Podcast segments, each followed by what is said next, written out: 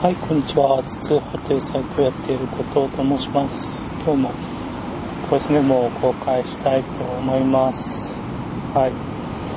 えー、約1週間ぶりぐらいですかね。えー、ボイスメモを公開したいと思います。ボイスメモを公開するっていうのはですね、あの、追いつきを喋って、それを はい、ネットの海に流すっていうことなんですけど。はい。まああれですよね。何ですか？最近あの、ツイッターのプロフィールを更新しました。はい。あの、筒箱党っていう名前に正式になりましたので、あの、皆さんからはぜひ、筒派ちゃんと呼んでいただければなと思います。はい。なんかプロフィール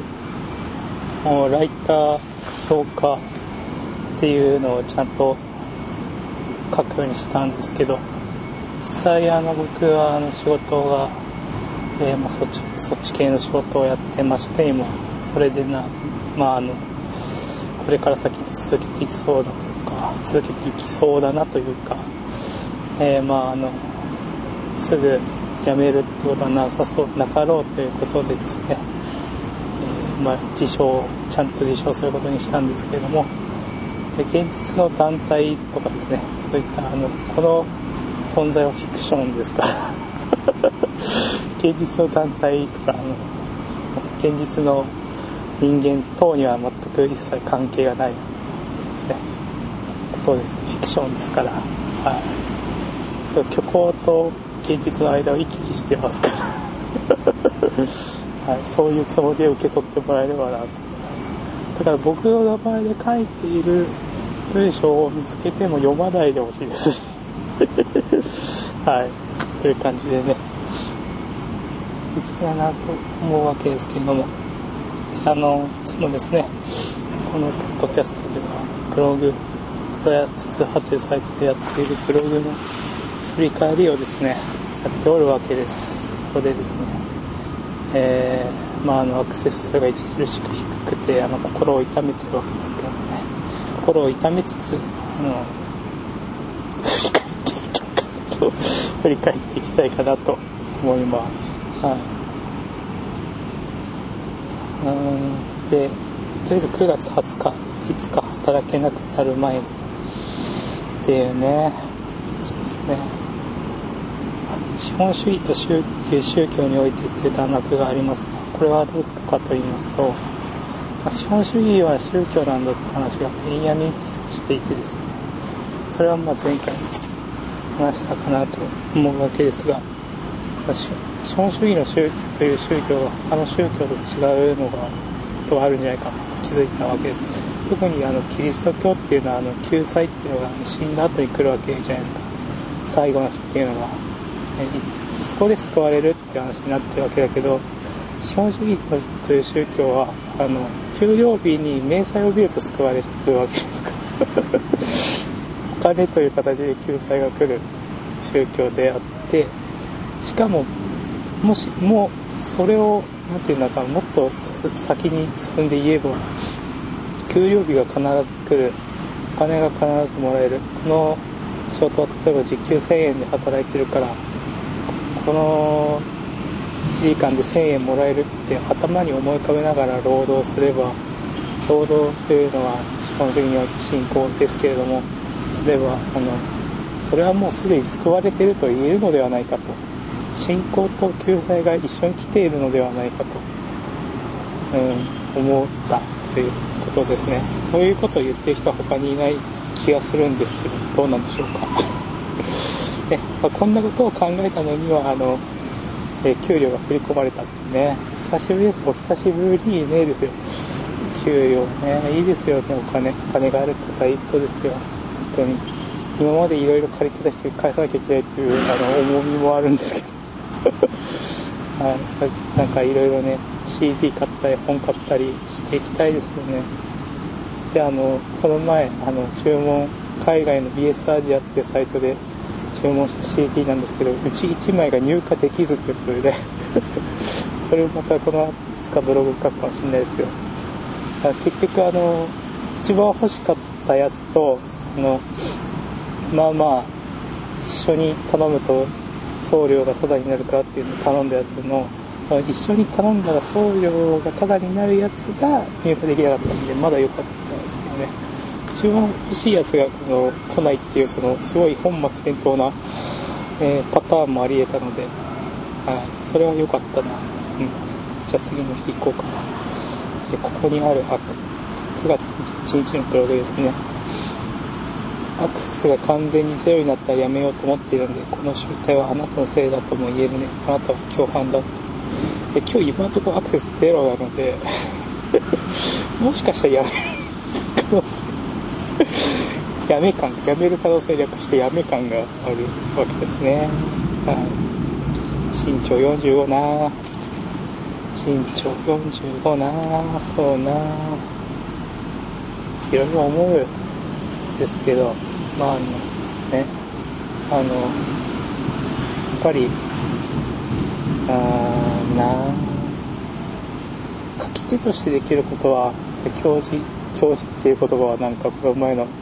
許可局で。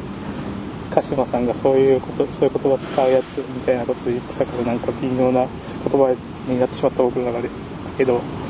ある種書き手としてのまあプライドというかある一線みたいなのを保って書いていくしかないわけですよね。書き手としては。でもそのなんかそういうの踏み込める人間を、他のその自分とか他の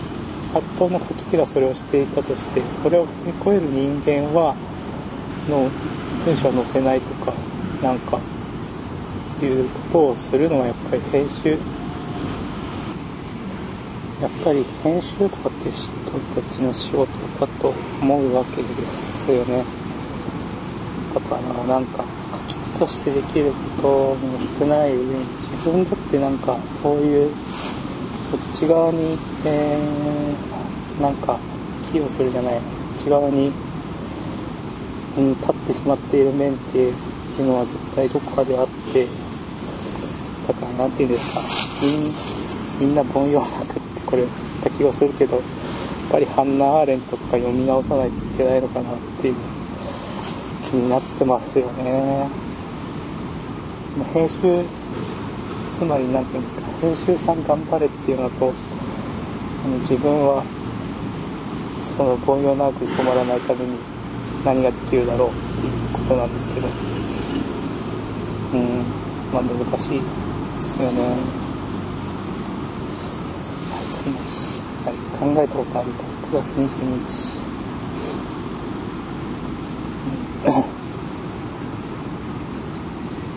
N 字スタイルね、あの N 字スタイルってご存知ですか？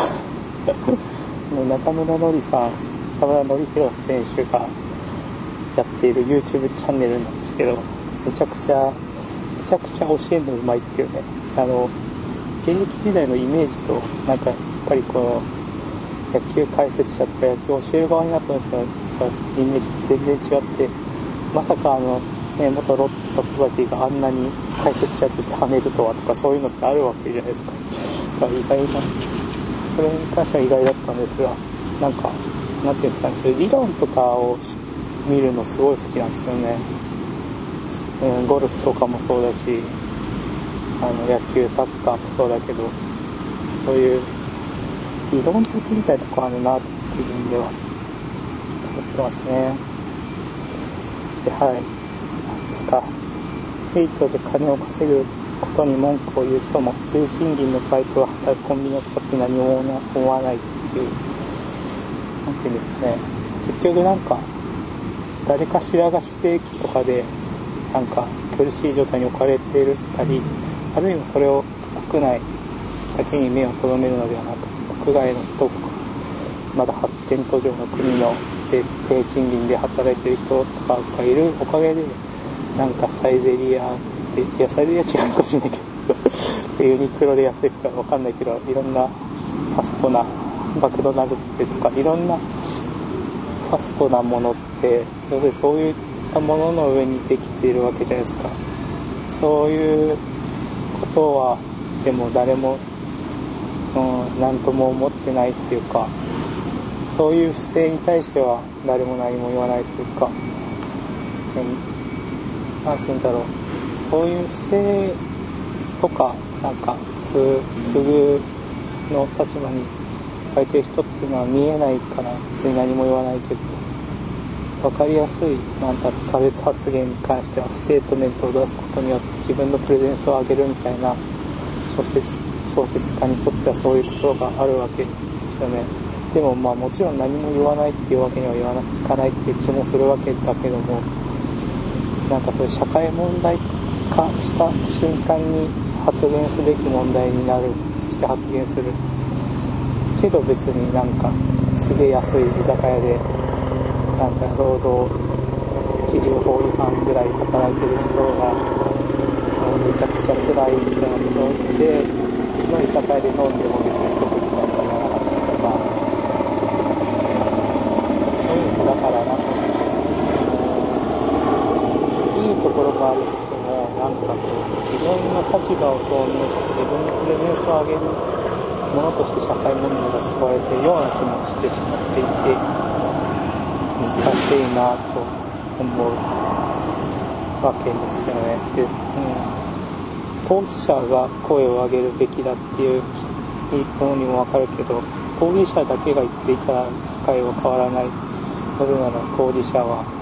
少ないから、その当事者はマイノリティだって力がなかったりするから、力がなかったり力が、うん、数が少なかったりする人と連帯しておかしいってそういう人を作らなきゃいけないわけで当事者が声を上げればいいっていうのはやっぱりちょっと、うん、それだけではダメだろうと思うんだけど。かといってなんか、うん、マジョリティだったり力のある立場の人たちが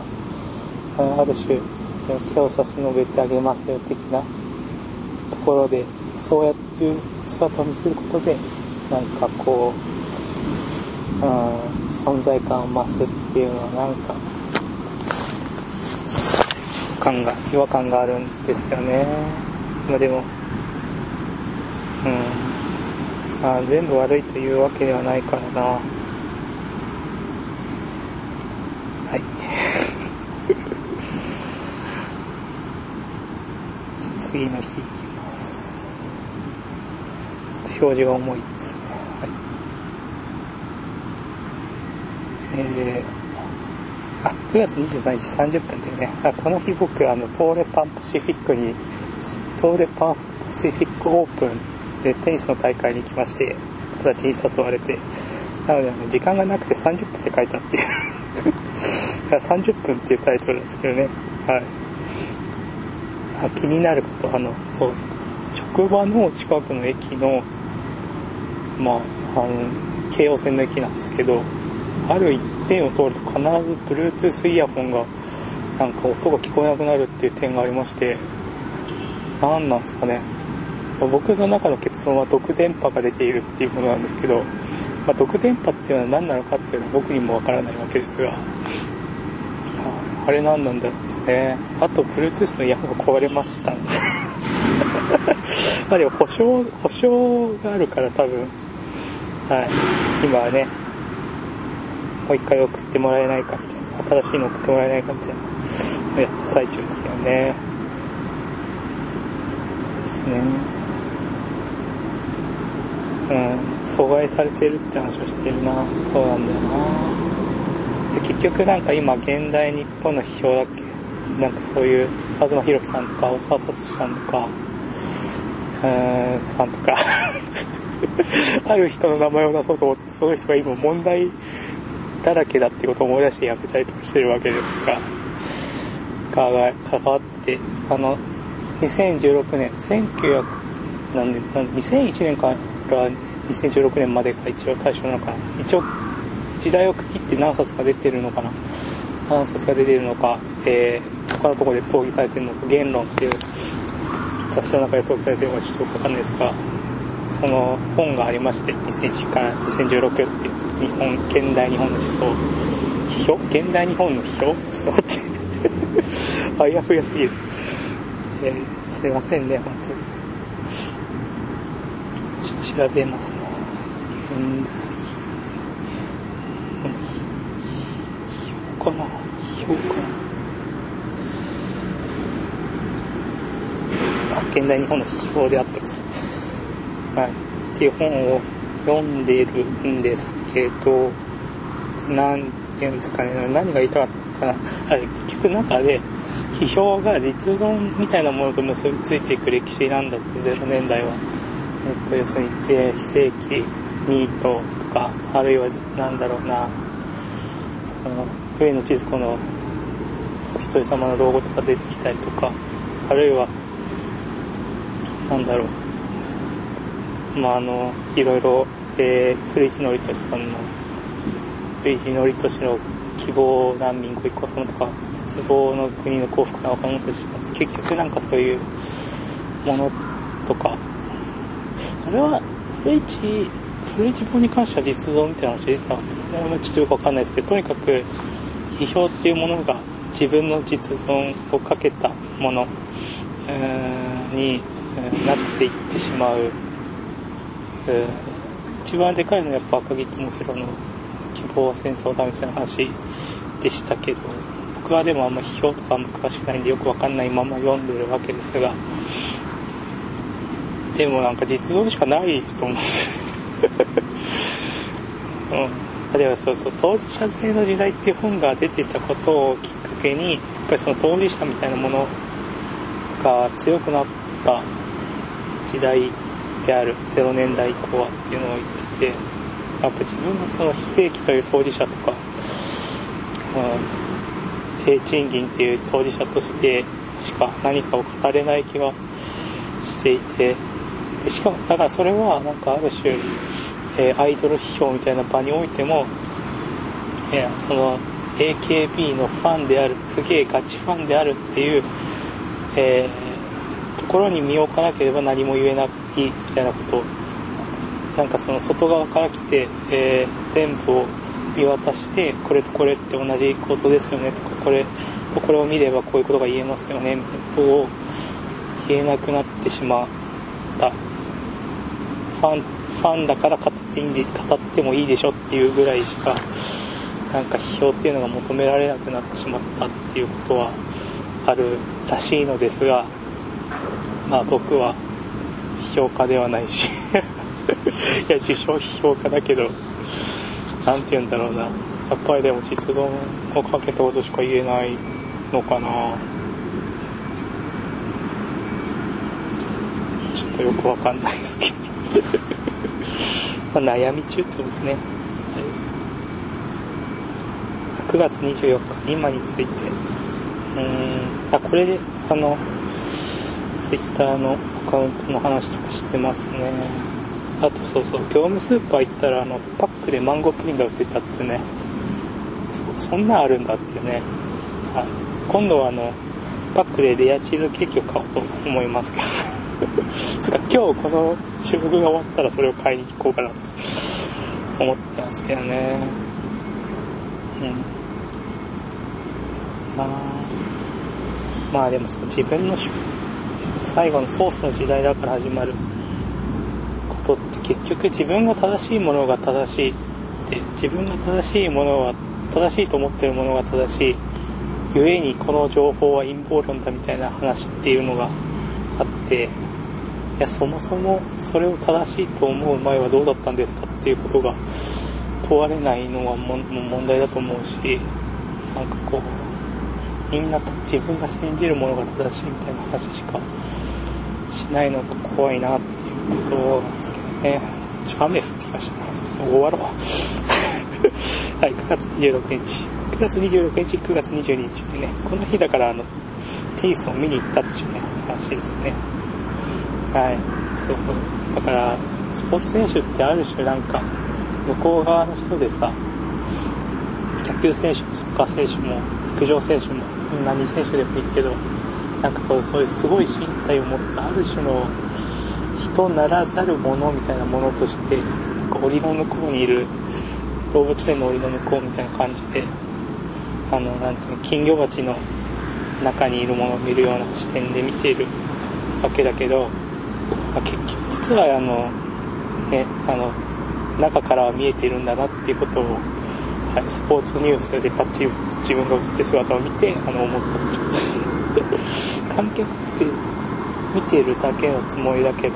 なんか見られてもいる。それは演劇の観客もそうだろうし、まあ、寄席のとか落語とか、まあ、演芸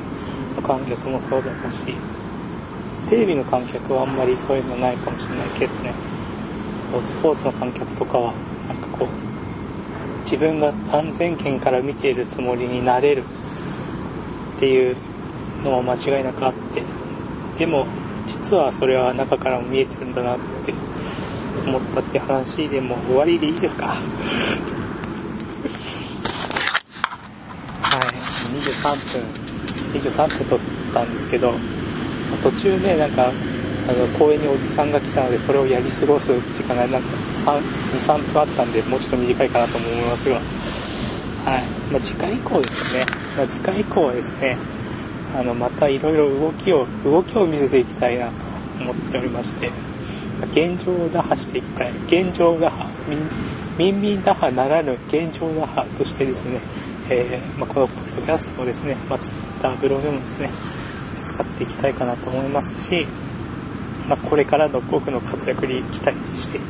てください。ということですかね、あの何かコメント等ありましたら t527-gmail.com もしくはコメント欄までしてください。ね、本日はちょっと早いですけど終わろうと思います。ご視聴ありがとうございました。それでは。